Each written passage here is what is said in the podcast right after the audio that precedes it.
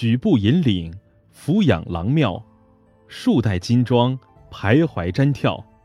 本句写要注意仪表举止，描述呈现千字文时忐忑的心情，意思是端正步伐，抬头前行，恭敬敬仰登上朝廷，衣着得体，态度庄重，忐忑不安，敬献此章。礼仪典范，周恩来。我国自古以来就以礼仪之邦闻名于世，在数千年的漫长岁月里，堪称礼仪楷模的杰出人物不可胜数。而周恩来总理的伟人风范，在亿万中国人民乃至世界人民的心目中，都留下了不可磨灭的美好印象。周总理十分在意穿衣，衣服即使旧些，也总保持规矩严整、清洁平展。衣服一上身，他就会系好纽扣。伸展每个衣角、袖口、领口，一旦发现哪怕只是米粒儿大的污渍，他会马上用湿毛巾仔细地擦去。周总理多次说，衣着整齐是一种礼貌，表示对人家的尊重。一九五四年八月，英国工党领袖艾德里来华访问，那天天气非常炎热，艾德里穿的是短袖衫。总理却仍整整齐齐地穿着制服，并且认真扣严了每一颗纽扣。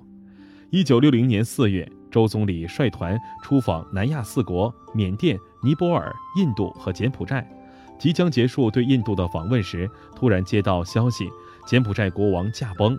得知消息后，总理果断地决定给代表团成员每人做两套丧服，一套西装，一套中山装。颜色全是白色，还配了一条黑色领带。